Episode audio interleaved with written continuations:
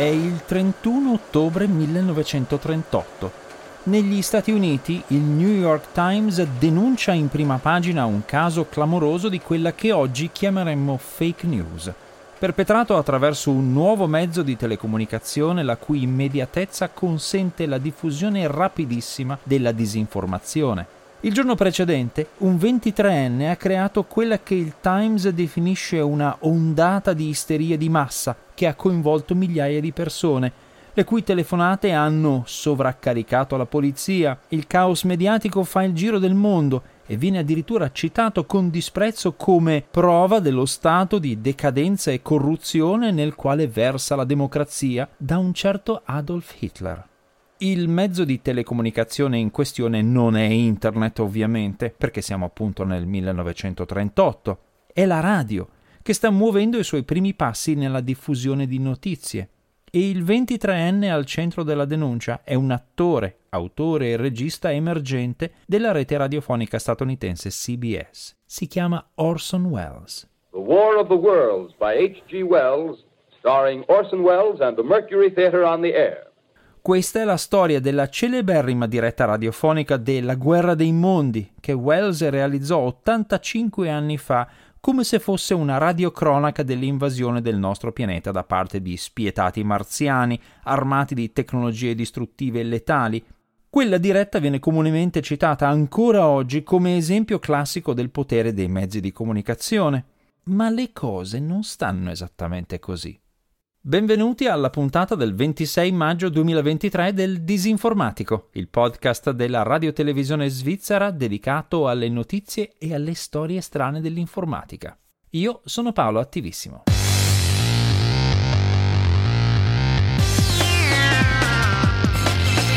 Il Disinformatico.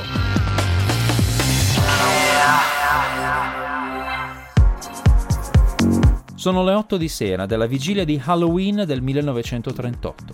Negli Stati Uniti la rete radiofonica Columbia Broadcasting Systems, o CBS come la chiamiamo noi nel XXI secolo, trasmette un adattamento del libro di Herbert George Wells La guerra dei mondi. Questi adattamenti radiofonici sono ormai un appuntamento fisso della CBS. Columbia Broadcasting System and its affiliated stations present Orson Welles and the Mercury Theatre on the Air in The War of the Worlds by H.G. Wells. Ma questo radiodramma è diverso dagli altri. Ha quello che oggi chiameremmo un format molto particolare, scritto, diretto e interpretato dal giovane Orson Welles, che non è imparentato con H.G. Wells, l'autore del libro.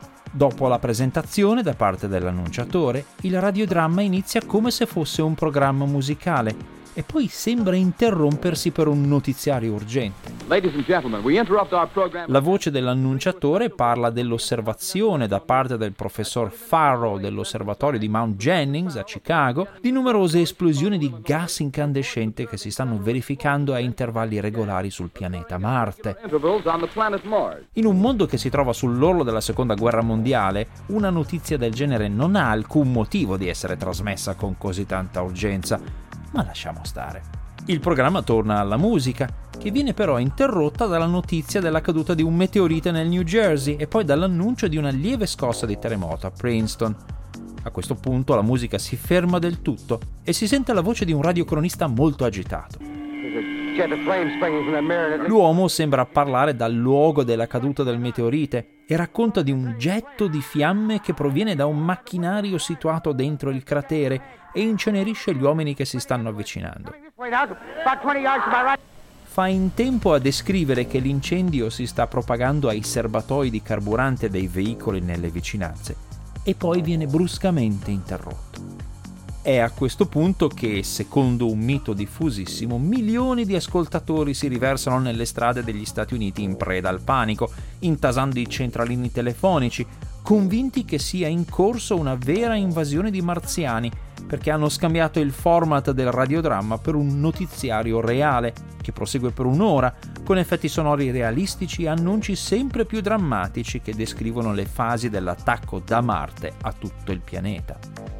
Questa diretta della guerra dei mondi e l'isteria di massa che avrebbe provocato diventeranno famosissime e verranno raccontate dalla serie antologica televisiva statunitense Studio One nel 1957 e di nuovo nel 1975 dal film drammatico La notte in cui l'America ebbe paura, che contribuirà moltissimo a rinforzare il mito di un panico di massa scatenato per colpa di Orson Welles.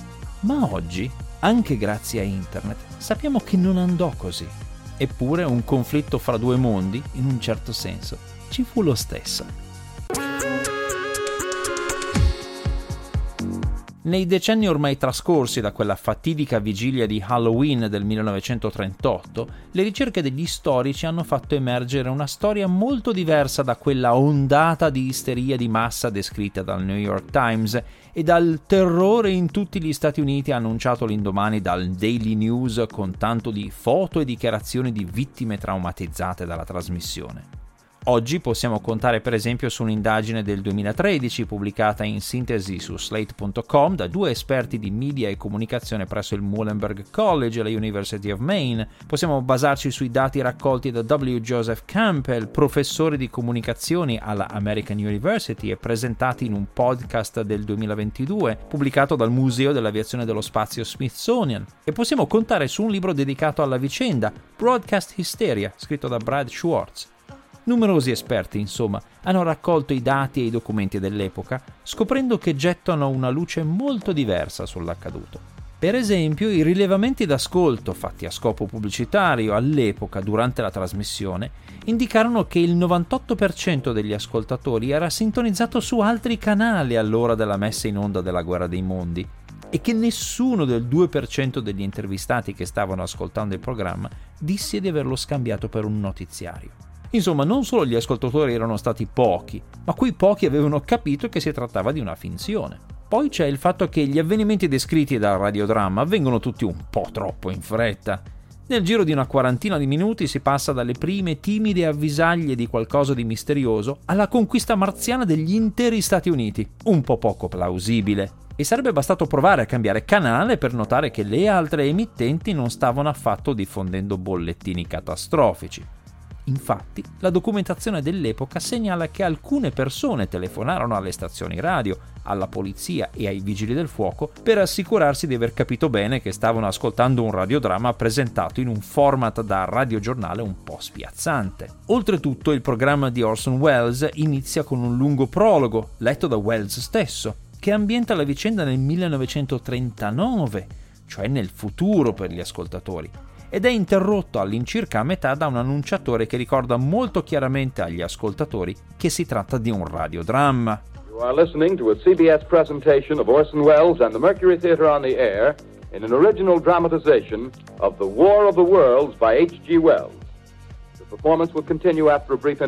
E di nuovo alla fine del programma Orson Welles, ladies and gentlemen. Orson Welles in persona annuncia che la sua guerra dei mondi non è stata altro che la versione radiofonica di indossare un lenzuolo, sbucare da un cespuglio e gridare bu. In fin dei conti è la vigilia di Halloween. Non solo. I rapporti della polizia e degli ospedali di quella notte non segnalano nulla di insolito, nessuna folla per strada. Orson Welles e la CBS non verranno mai rimproverati o sanzionati formalmente dalle autorità e i giornali smetteranno di parlare della vicenda nel giro di pochi giorni. Due anni più tardi uscirà uno studio accademico a firma di Hadley Cantrell dell'Università di Princeton che cercherà di dimostrare la realtà del panico di massa, ma verrà smentito dalle ricerche successive. Insomma, l'unica guerra dei mondi reale in questa storia è quella fra il mondo della stampa e quello della radio negli Stati Uniti della fine degli anni 30 del secolo scorso. La radio aveva tolto ai giornali molti introiti pubblicitari perché offriva una rapidità e un'immediatezza impossibile per le rotative, per cui la stampa colse l'occasione della trasmissione di Orson Welles per screditare il mezzo di comunicazione rivale presentandolo come fonte inattendibile per le notizie. Il New York Times pubblicò persino un editoriale intitolato Terror by Radio, che biasimava i funzionari della CBS per aver permesso di intercalare finzioni agghiaccianti con annunci di notizie presentate esattamente nello stesso modo usato per le notizie reali, e altre testate fecero eco.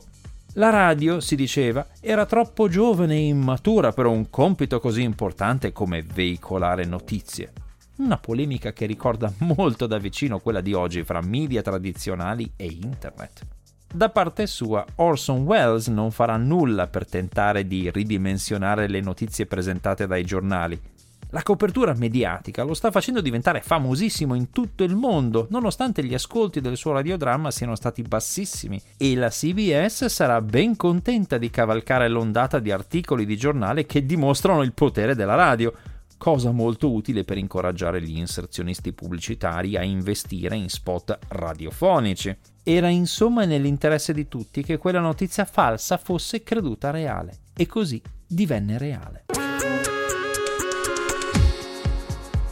Una ventina d'anni dopo, Wells, ormai diventato famosissimo anche come regista cinematografico, racconterà la vicenda della guerra dei mondi in un'intervista alla BBC, con parole che sembrano scritte ieri. Eravamo stufi del modo in cui tutto quello che passava da questa nuova scatola magica alla radio veniva dato per buono. La gente è diffidente verso quello che legge sui giornali e quello che sente in giro, ma all'arrivo della radio, e oggi immagino della televisione, tutto quello che passava da quella nuova macchina veniva creduto. Per cui in un certo senso la nostra diretta fu un attacco alla credibilità di quella macchina. Volevamo che la gente capisse che non doveva accettare nessuna opinione predigerita e che non doveva dare per buono tutto quello che arrivava da quel canale, disse Wells. Sostituite radio con internet e avete esattamente la situazione di oggi. I media tradizionali sono preoccupati per l'emorragia di denaro degli inserzionisti verso i social network e Google, che offrono alle aziende servizi di profilazione della clientela e di pubblicità mirata e personalizzata che sono impossibili per un emittente radio o tv o per un giornale. E quindi questi media tradizionali spesso hanno una certa convenienza a presentare internet come un luogo inattendibile infestato da truffatori, maniaci e disinformatori. Non che queste cose manchino ovviamente, ma non sono certo le uniche cose che si possono trovare online. Giusto per fare un esempio pertinente, questo mito su Orson Welles diffuso a suo tempo dalla stampa oggi è smontabile e smentibile grazie al fatto che su internet è possibile attingere agli archivi storici, riascoltare il programma originale, leggerne il copione per capire come era strutturato realmente, consultare le ricerche accademiche sul tema e anche sfogliare i giornali di allora. Senza internet questo livello di ricerca sarebbe impossibile non solo per il cittadino comune, ma anche per molti giornalisti. La storia di quella diretta di 85 anni fa, insomma, può essere vista sia come un esempio di come i media possono seminare e alimentare il panico, sia come una dimostrazione del modo in cui i media possono riscrivere la storia e inventarsi un panico che non ci fu. E in ogni caso è una storia senza tempo, troppo ghiotta per essere dimenticata. Grazie per aver seguito questa puntata del Disinformatico, una produzione della RSI Radio Televisione Svizzera. Questo podcast viene pubblicato ogni venerdì mattina, salvo invasioni marziane, presso www.rsi.ch slash il disinformatico, dove trovate anche le puntate precedenti. Questa serie di podcast è disponibile anche su tutte le principali piattaforme podcast. Tutti i link ai siti citati e alle fonti di riferimento sono pubblicati presso disinformatico.info. Se avete commenti, correzioni o segnalazioni, potete scrivermi una mail all'indirizzo paolo.attivissimo-rsi.ch. A presto!